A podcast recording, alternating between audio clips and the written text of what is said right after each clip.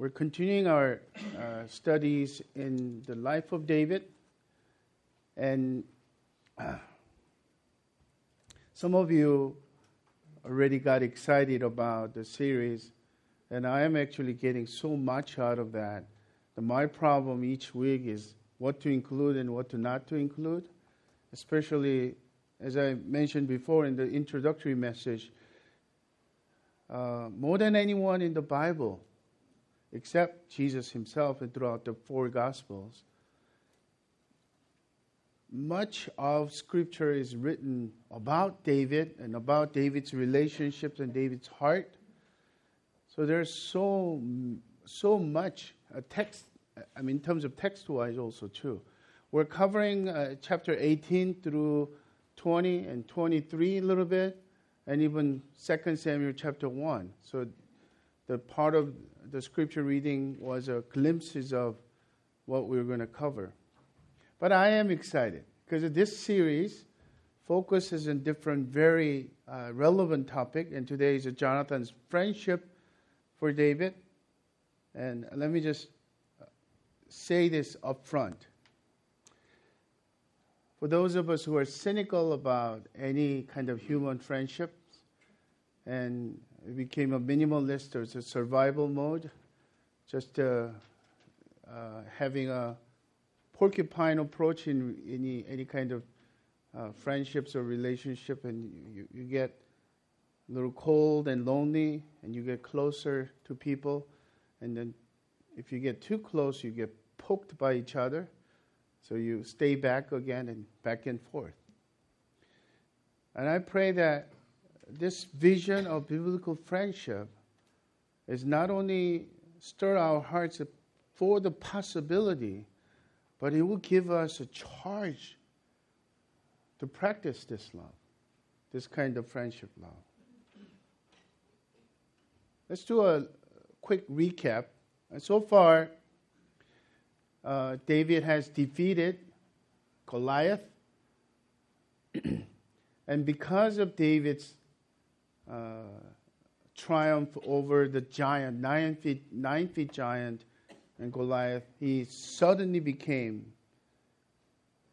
a national hero.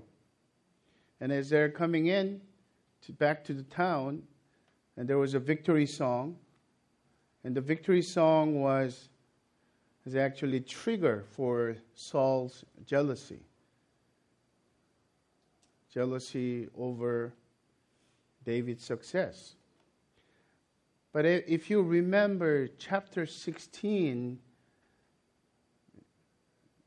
there is a reason for Saul's insecurity because his disobedience to a specific command and because of he was treating God as a means to an end uh, because he played his mind of uh, idol worship, a useful God, uh, to, to use God's blessing to get his end, his goal.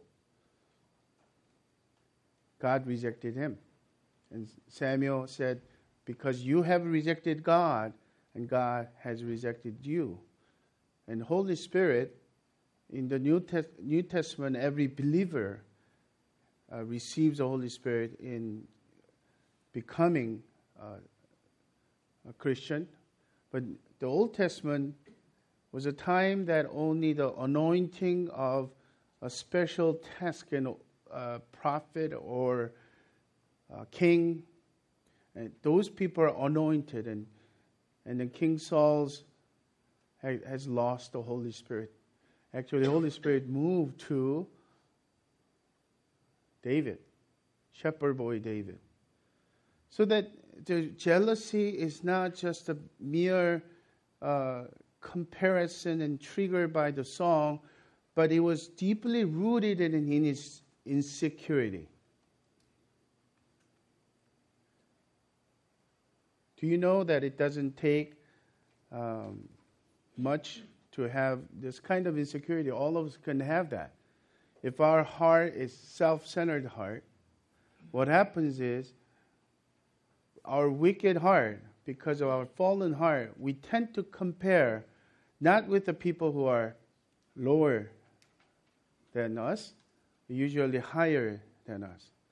In terms of wealth, you tend to compare yourself higher than someone.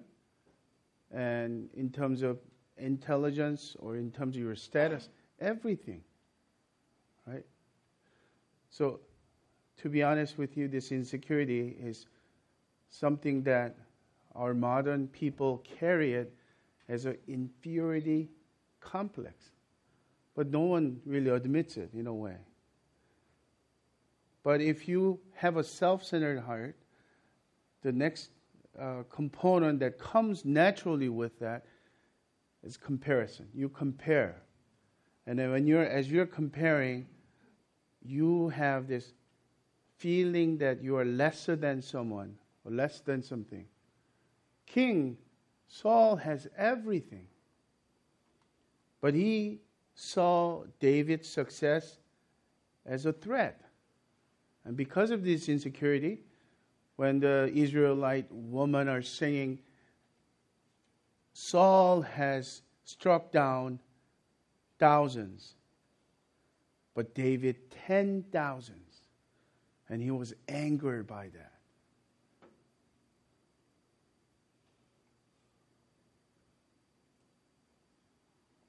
So the solution is not be better on something. And even for our children, when you are feeling like a, our children uh, feels a little lacking confidence, and there are other kids who are better and faster, athletics or or academics also too. It's not to be better than someone else because there's always someone who's better than you.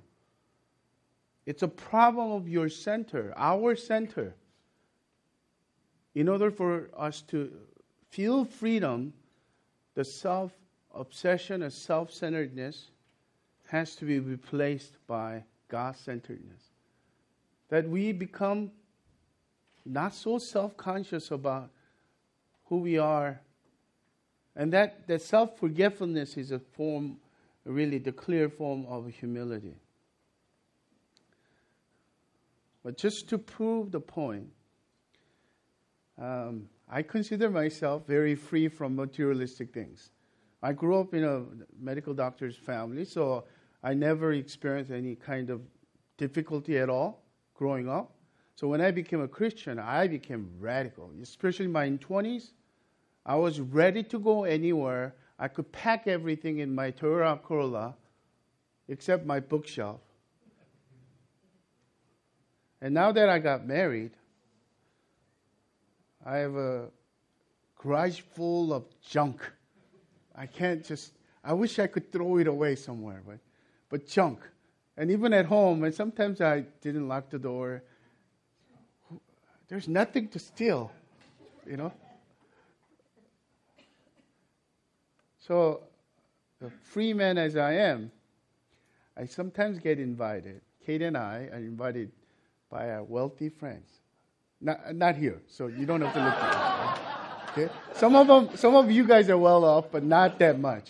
I'm, ta- I'm talking about it's not just the house, but when I when I walk in, every furniture, everything that they is so attractive, so elegant. And then by the time when we come home, or even you know, appetizer, dessert, and all that. By the time we come home, Kate and I feel really dirt poor. Feel really depressed. Most Americans are that way. Relativity, relative poverty, not absolute poverty. So someone will say that no one in America is poor at all compared to the third world who makes only a few cents a day. So, what is the solution? Actually, Jonathan is a solution for freedom from envy and jealousy. But one more thing Saul's jealousy started as very covert motive, but it rapidly intensified to overt actions. By now, he is bluntly, not only I'm going to declare you, kill you, he's starting to chase after David. For 10 years, 10 plus years of David's life, he's on the run. And today is that transition to uh, from his compulsive spear throwing and the question mark is he in a right mind? Is he is some kind of an under influence? To today, it, he he comes out now. Go get him. I will kill him. That's what's happening. And then comes the Jonathan. Unlike Saul, Jonathan responded not with jealousy or envy, but undying friendship for David. How was this possible? Let, us be very clear and objective on this. Saul, he really had nothing to, to be afraid of because David was not opportunist, opportunist to try to take him down his, from his throne. David was staying humble, staying behind the scene. And Saul has reigned for 40 years, so a few more years, he's going to have to quit anyway.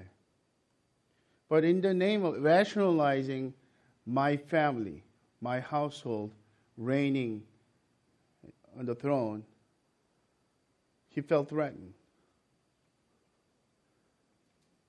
But now, reason for jealousy or envy, any kind of threat, Jonathan really had plenty of it. Because Jonathan was not only the heir, he was older than David, and he's waiting to be crowned soon.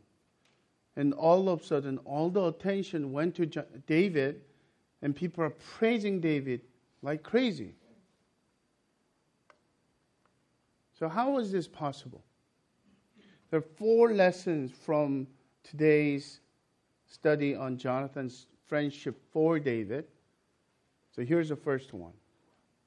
Let's number one Jonathan's friendship was marked by a selfless love and surrendered heart. Those two parts are very important. Surrendered heart to sovereign God's sovereign plan. Let's start with the 1 Samuel chapters 18, verse 1 through 5. As soon as he had finished speaking to Saul, this is right after uh, defeating Goliath and coming back.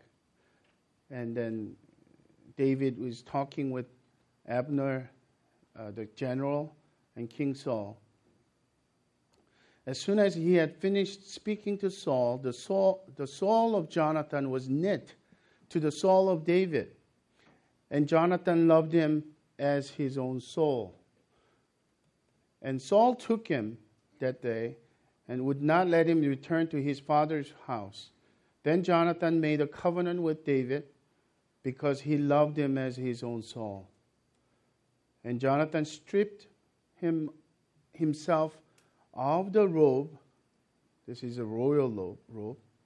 It's a prince heir robe that was on him and gave it to David and his armor and even his sword and his bow and his belt. And David went out and was successful whenever, wherever Saul sent him. So that Saul set him over the men of war. And this was good in the sight of all the people and also in the sight of Saul's servants. First of all, how was Jonathan be able to be free from envy and jealousy? Because his heart, because his love was selfless, true love. And there is a hint in chapter, uh, verse 1 the work of the Holy Spirit opening to Jonathan's heart. Why? Because when and whenever they, whenever God uses someone, whenever God uses us, He always makes provision. One of the most important provision is your teammates, your helpers. And Jonathan was a, certainly a provision from God. Holy Spirit opened his eyes. And his heart, Jonathan's heart, was knit with the heart of David. It's a kindred spirit happened. But this is really true meaning of biblical love. As we are focusing on a, this year's vision to love one another deeply, reflecting God's love for us, this is the picture that we ought to love one another. Why? In First uh, Corinthians chapter 13, uh, the love chapter defines love this way love does not envy.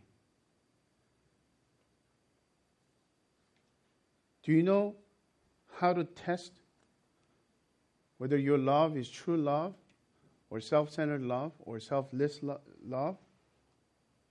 When your friend, someone you declare that you love,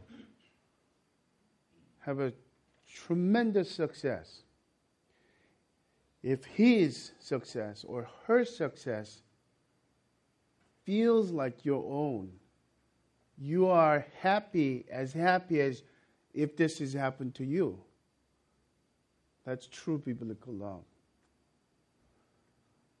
But what happens is when we get, we, you know, the command that rejoice with those who rejoice and weep with those who weep. We're a little better at weeping with those who weep. Isn't it? Any kind of bad news or any kind of you know loss of a friend or, or a family member or any kind of thing, people jump on it because they love them, obviously. Most of them really genuinely love them. But it feels safe there is no sign of envy, no reason to envy. It actually feels safer in a way. We need to watch out in our hidden motives in that. You know how do, how do you know that? When you see your children succeed, do you feel envy? Or, or your friend comes over, wow, he looks so handsome. Paul, your son looks more handsomer than you. Do I go, no, it's not happening to me?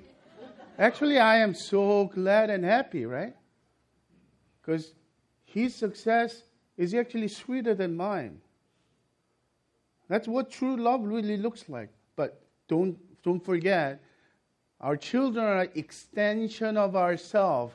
So just because you feel that way, oh, my, I, my love is very selfless. No, if you compare, if your son or child, uh, the daughter is compared to other son and other daughter who's doing better in something, you get all jealous and, and envious.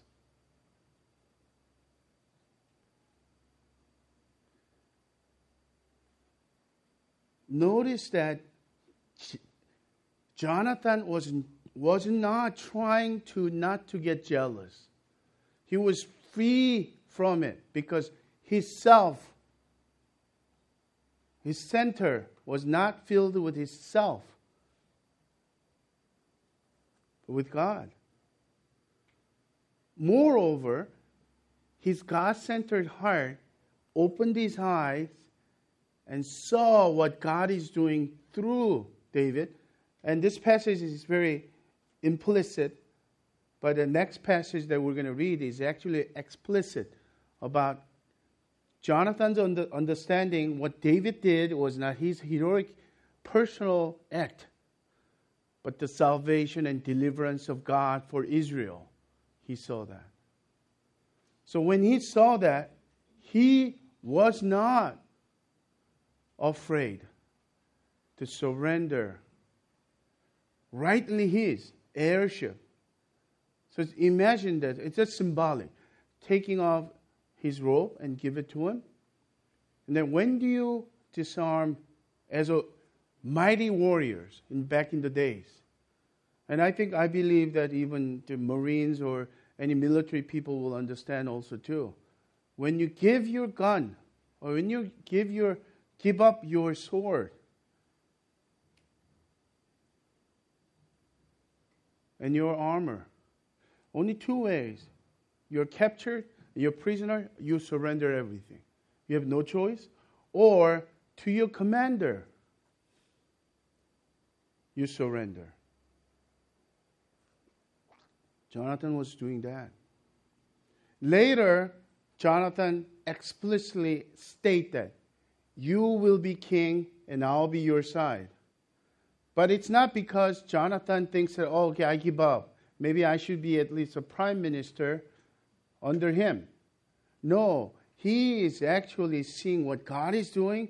He's felt free and he's surrendered to what God is doing. Easier said than done, people. Even the pastors, when somebody is doing so well and eloquent preacher getting all attentions, there's an uneasiness is there. And I pray, and I ask you to pray, that I will stay not just trying to be humble, but free from people's attention, that God becomes our vindicator, even for you. In our relationships at Crossway, I pray that Jonathan's heart, selfless heart, God centered heart, would happen. And notice he said he loved David as his own soul. I could not help the scripture coming up, interacting in my heart. So, throughout uh, today's message, you will see the glimpses of my interaction with the Holy Spirit bringing up these passages. First one is Proverbs 17 17.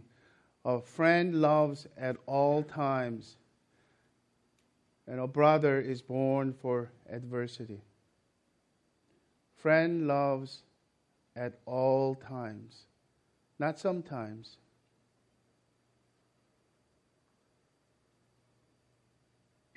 Who walks into your life when everybody's walking out? That's true friend. Into whose life do you walk in when everybody's walking out? I have a friend, pastor friend, former pastor friend, who had a moral failure and he's not in ministry anymore. And I got together with him for lunch. As I, we were catching up encouraging one another, each other. I was glad to see severe mercy in his life. I was thankful that he is actually connecting with God in a fresh, fresh way. But the question that I had is so how, how were you able to deal with this? And then and he said, You know, Paul,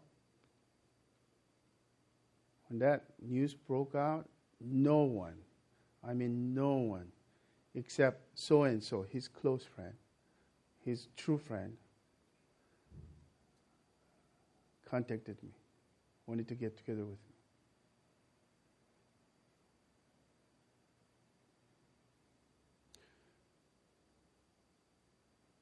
David is singled out, black marked by King Saul. Now his overaction, with overaction, Saul's is relentless in intending to kill David. We're talking about sovereign, king, not democratic political leader. So, two against king's will is a treason back then. And oh, after all, he's a Saul's son as well.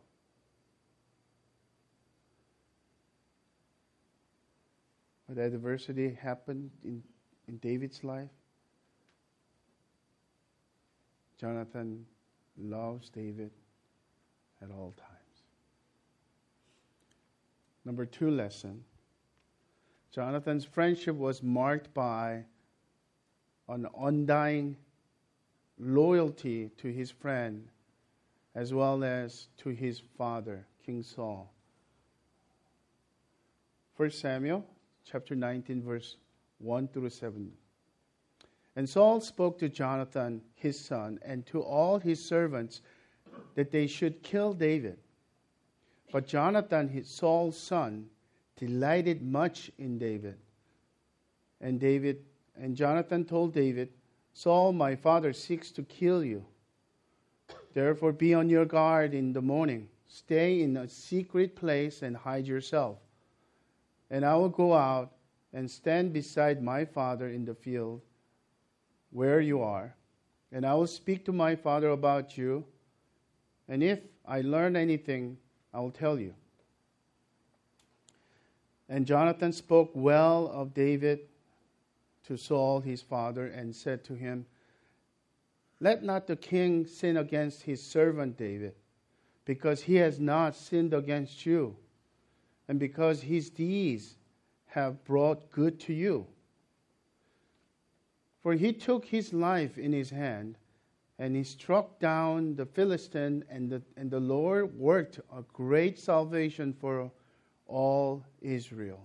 You saw it, and you rejoiced. Why then will you sin against innocent blood by killing David without cause? And Saul listened to the voice of Jonathan. Saul swore, As the Lord lives, he shall not be put to death.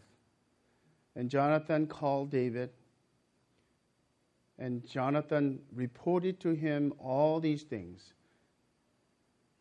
And Jonathan brought David to Saul, and he was in his presence as before. Wow. Did you notice this? His loyalty was not only to David, his loyalty was to his father as well. He is giving him benefit of doubt. He is using his best argument and convincing thing. And then when, when David, uh, when Saul heard it, and as, Lord, uh, as, as the Lord lives, he shall not be put to death, I think he means it.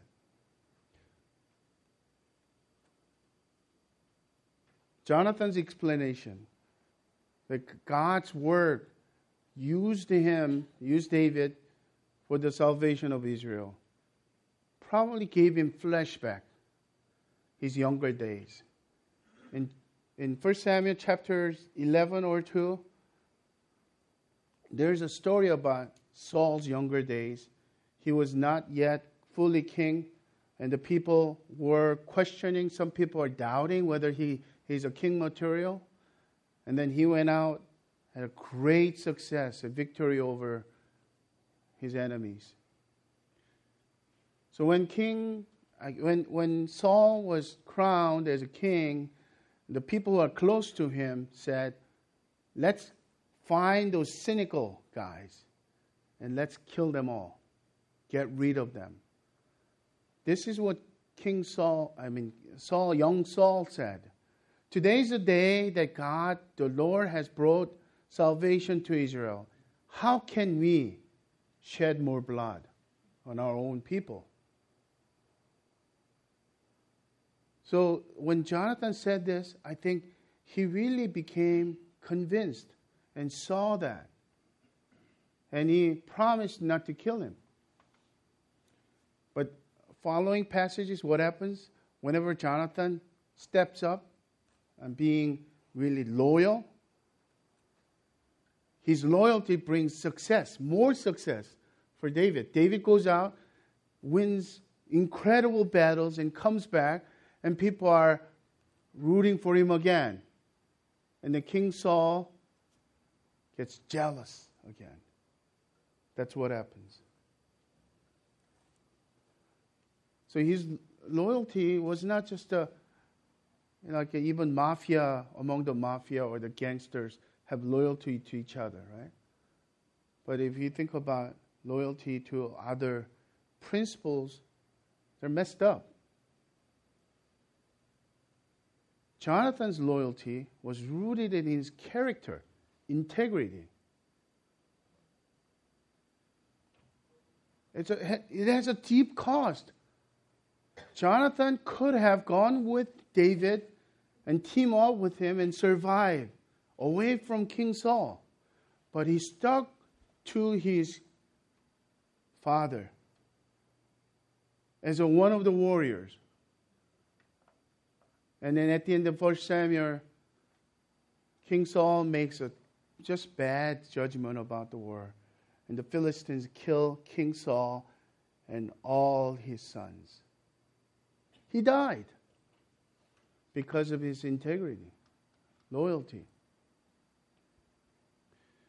Proverbs 20, verse 6 Many a man claims his own steadfast love. This is ESV. Uh, some other some other translation will say, many a man claims his loyalty, his faithfulness. But a faithful man who can find? Many a man cl- cl- proclaims his own steadfast love, but a faithful man who can find? This happens in our relationships, in our friendships all the time. People change, people's loyalty change, commitment change. Especially those people who fluctuate a lot, right? So, uh, you know, in the beginning of our encounter or friendships, there's so much of excitement. Maybe that has to do personality also too. But the, that friend gets bored with me. I'm not exciting anymore. Or maybe vice versa as well. If I choose one word that we should learn from Jonathan's friendship is this loyalty. Can you man can you find a man who is truly loyal, woman truly loyal?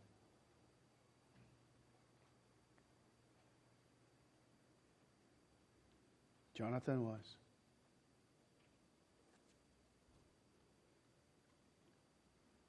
Lesson number three.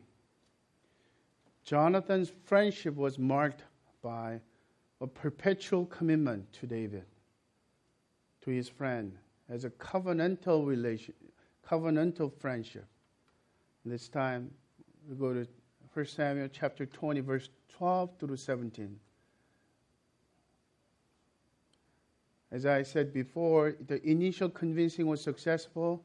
David was back in uh, in the court of King Saul, uh, playing harp, lyre, and playing the musician, music therapist. And then King Saul, jealousy gets worse and worse to a point he becomes like a act like a crazy man. Now he's all out.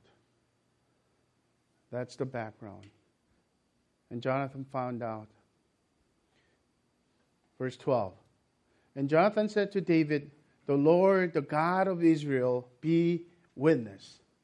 When I have sounded out my father about this time tomorrow, or on the or the third day, behold, if he is well disposed toward David, shall I not then send and disclose it to you?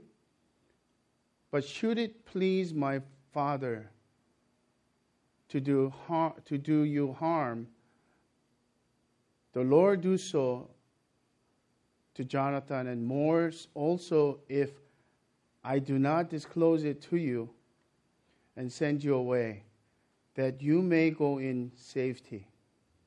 May the Lord be with you as he has been with my father. Verse 14. If I am still alive, Show me the steadfast love of the Lord, that I may not die. And do not cut off your steadfast love from my house forever. When the Lord cuts off every one of enemies of David from the face of the earth. And Jonathan made a covenant with the house of David, saying, May the Lord take vengeance on David's enemies. And Jonathan made, his, made David swear again by his love for him, for he loved him as he loved his own soul. This, this is uh, unheard of in our culture. But this is really Jonathan's revealing his heart transparently and vulnerably. What he's saying, he's already envisioned Lord's work because his God centered heart gave him God's in this. So my, my father will not succeed. If God wills, He's a sovereign, He will bring His kingdom through David. When that happens, the Lord will kill every enemy of David, including my family, King, King Solomon. And he's saying, I already made a covenant with you, friendship covenant, before, go, before the Lord. The initial reaction was that. I'm making a covenant again.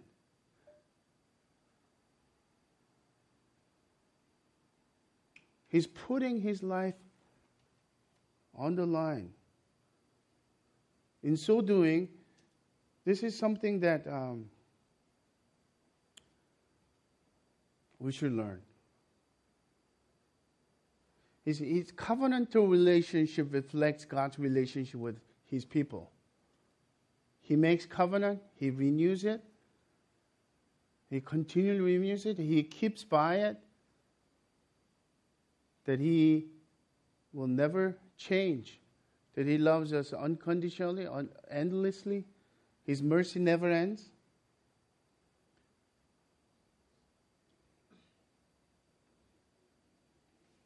Have you ever made a covenant? Let's use the daily language promise with your friends. If you have, as much as you declared, have you kept it?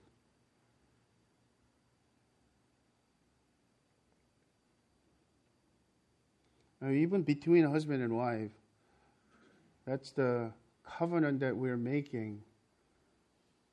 Because really, romantic sexual love do not last. Isn't it true that if you interview anyone who had a happy marriage. Not only they had to stay in the marriage, but they just are enthralled each, with each other for 40 years or 50 years. The sign is their friendship. And within that friendship, there is a perpetual commitment renewal of commitment. That is how we could weather the storm.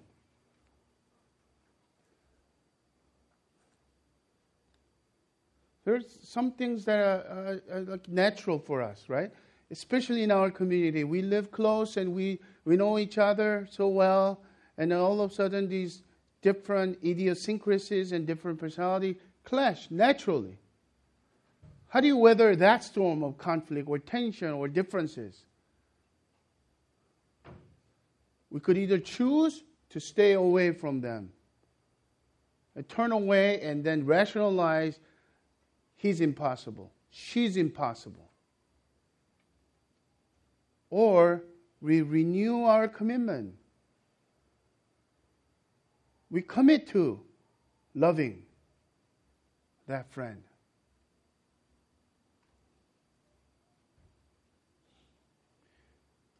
See, um, chapter 18, verse 3, the first commitment, uh, covenant. And t- verse, chapter 20 is the second. In chapter 23, he makes another renewal of covenant. Proverbs 18, verse 24.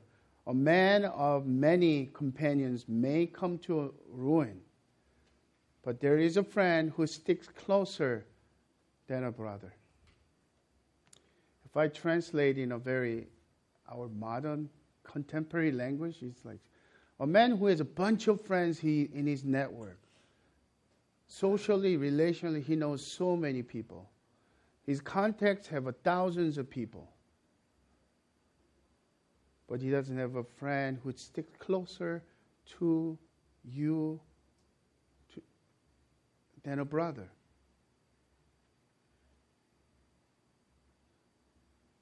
And then one might say, Oh, you are under, undermining the family. My brother, my sister, my family will stick t- closer to me in adversity. Yes, if your relationship with them has a sign of true friendship. Just blood relationships cannot make it. Just sexual, romantic relationship cannot make it.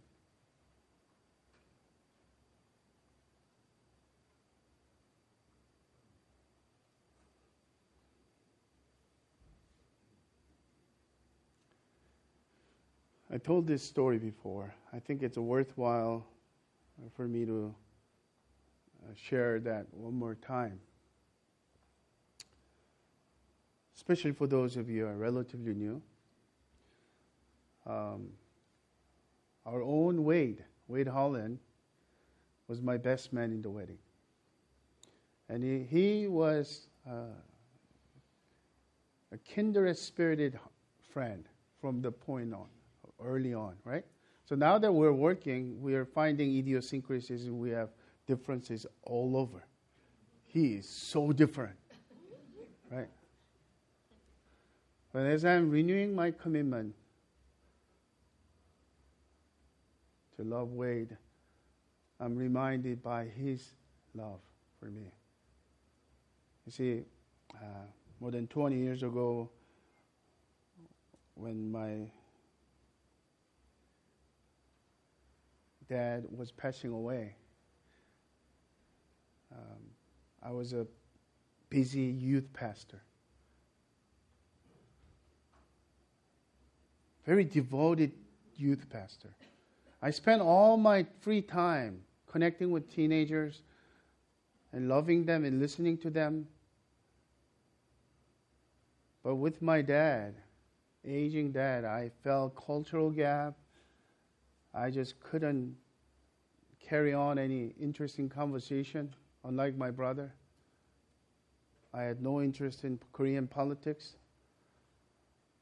Uh, he's retired, and he used to be very man of few words. And after he retired, he was just wants to talk about everything. Um, so I neglected my relationship with that, and saying that when things slow down, I will connect with him and maybe I'll improve my relationship with him. And that's when his sickness got worse. And one morning we took him to ER. And on the way to hospital, he lost consciousness. He went to coma. In two weeks, he passed away. I was devastated. And I felt like a hypocrite.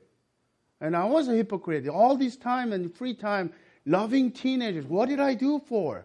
What did I do that for? Is that for really them? Love them in the name of Christ? Or in order for me to be important in their lives and somehow I get stroked by that? So when the doctors say tonight might be the night, I suggest that one of you guys stay. And I stayed in the intensive care unit. I couldn't sleep. I was journaling. I was crazy. I was actually calling a couple of my friends, pouring. I, I, I think if you saw me that phone calls and that that was just so not regular Paul. I was weeping on the phone, and I was just sharing with Wade about you know it was already eleven o'clock, anyway, eleven thirty or twelve anyway, and then we hung up the phone at one o'clock, little past one o'clock. This tall white man walked into the. He looked so tall, but uh, he's six feet two or six feet three but that, that night he walked in, my heart just pounding. And I said, How did you get in? Because a family only thing, right? I said, Oh, don't worry about that. And he just grabbed me. And Wade's chest is right here. I felt like a little boy. I didn't want to let go of it. It took me down to the lobby area I rambled my worries and my anxieties, very uh, bad theology. I'm trying to make things work uh, to uh, reassure me that God's going to revive him, right? And of course, he could corrected me. Didn't say a word. He was there and I felt deeply loved. When my dad passed away, as a youth pastor, I had a bunch of teenagers in the funeral. And there's another white man, tall white man, walking in. You see, there's a friend who sticks closer than your relatives, even your blood brother.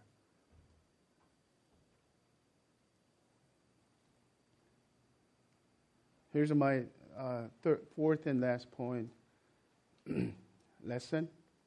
Jonathan's friendship was marked by a sacrificial love for his friend, surpassing even romantic love. There are two passages 1 Samuel chapter 23, verse 16 through 18, and 2 Samuel chapter 1, verse 26. chapter 23, verse, verse 16. And Jonathan, Saul's son, rose and went to David at Horesh. Oh, this is the time that uh, King Saul find out where David was, and he came to kill him. So Jonathan went out of his way to, to uh, talk to David about that. Let me read that again. And Jonathan, Saul's son, rose and went to David at Horesh and strengthened his hand in God. And, and he said to him, Do not fear, for the hand of Saul, my father, shall not find you. You shall be king over Israel, and I shall be next to you. Saul, my father, also knows this. And the two of them made a covenant before the Lord. David remained at Horesh, and Jonathan went home. This is the last time they saw each other.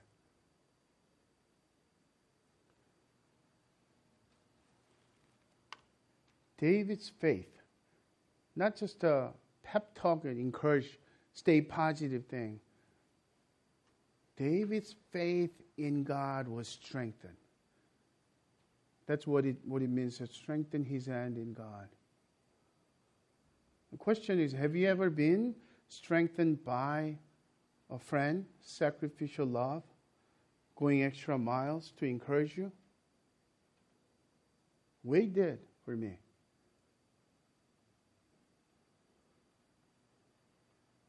And to remind myself about that, yes, I would like to renew my covenant to love my brother, my friend.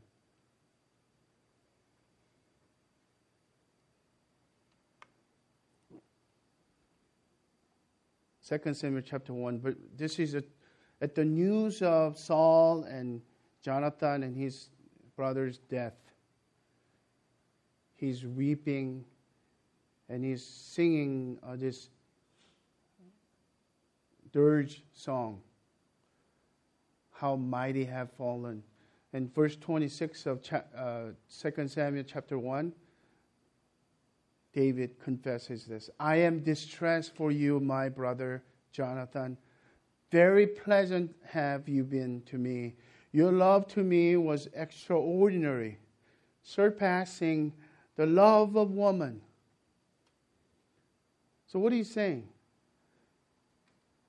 Jonathan's love was extraordinary because he really put his life on the line to love him, to be loyal to him, to risk his life, to be to the end. His life, his love was sacrificial. He laid down his life for David. Uh, I get I get really just angst about these commentators or you know the um, online, there's full of it. Now that uh, gay marriage and gay uh, affirmation is going on, people will say this. See, Jonathan and David's love is gay love, beautiful gay love. No. They're saying that what, what, what, what David is saying is basically I have loved woman before, and I have been loved by woman, but nothing like this. My friendship with you is thicker and deeper and more valuable than anything else. So let's make a one clarification.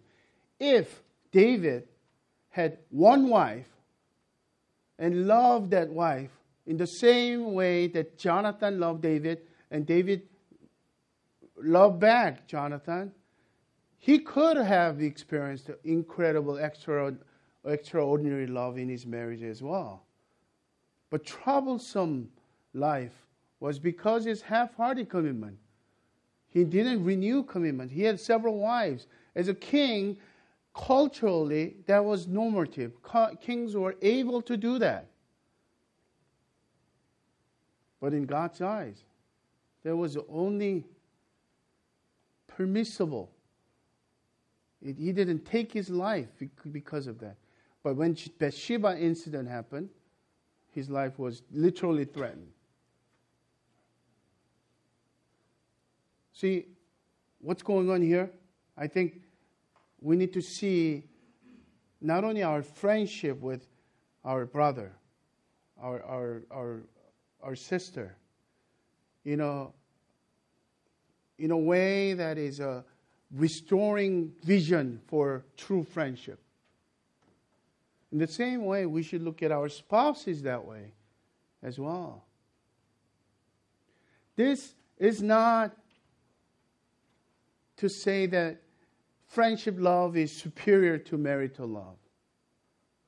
So, actually, we could say friendship love, uh, this kind of loyal love, is better than romantic sexual love devoted with really friendship love.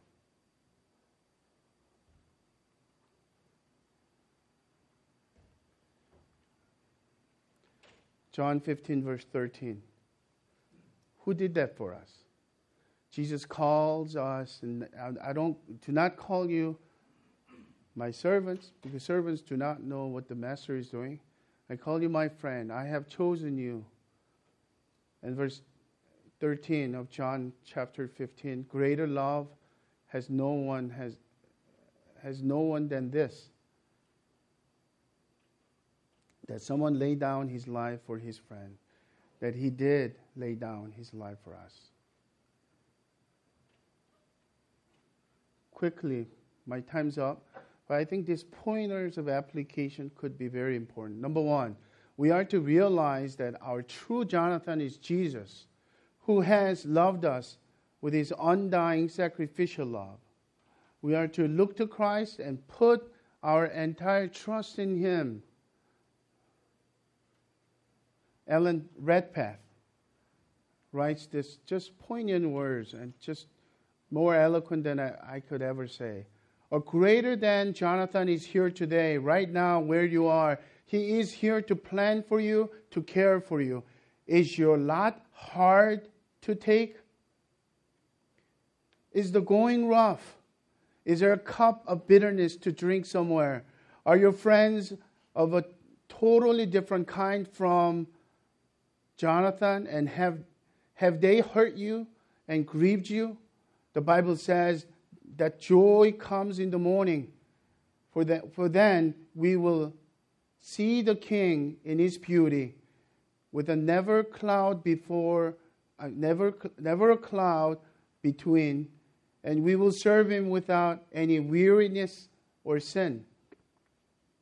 And he, will, he shall pre- present us faultless before the presence of God with exceeding joy. His love is wonderful. His love was so disinterested in the action that he not, not merely stepped into a background of deity, but he stepped right down to the cross. He came not to merely comfort and strengthen our hands in God, but bearing shame and scoffing rude in our place, condemned he stood. He quotes Philip Bliss. Alan Redpath is right.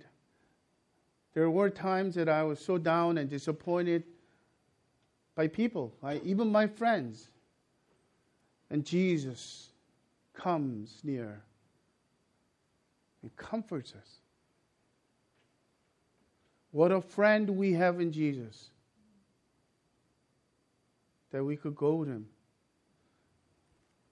So, brothers and sisters, let's look to Christ, put our full trust in Him, walk with Jesus, cultivate a deeper friendship with Him every day.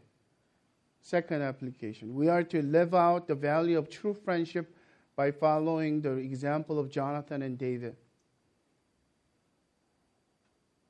I think it, in a way that to show the world the evidence of Christ, the Holy Spirit's power, to live out this vision, restore the reality of true friendship among us. In so doing, we are to be Jonathan to those around us. Don't look for a person far away. Whenever I ask for people in the, in the, name of a community and uh, who's your close friend? Who do you really connect with? Oftentimes I hear person who's far away, East Coast, or the you know of course, there's a Skype you could connect. Nowadays, you could look at each other. But when that person, like Wade, I used to miss him a lot in, back in China, you know, when he was in China, right? The reality is that those friends nearby us are the people who need Jonathan's. Because I need Jonathan. Will you practice that? At, right here at Crossway, practice selfless love, undying loyalty, covenantal friendship, perpetual commitment, in other words, and sacrifice. Don't go halfway, go all the way. Do you have a friend in your men's group or women's group? Good place to start. That you could be Jonathan to?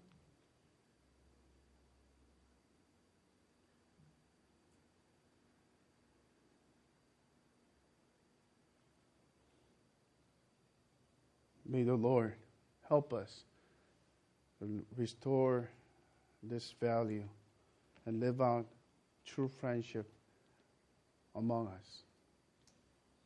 Let's pray. Father, thank you so much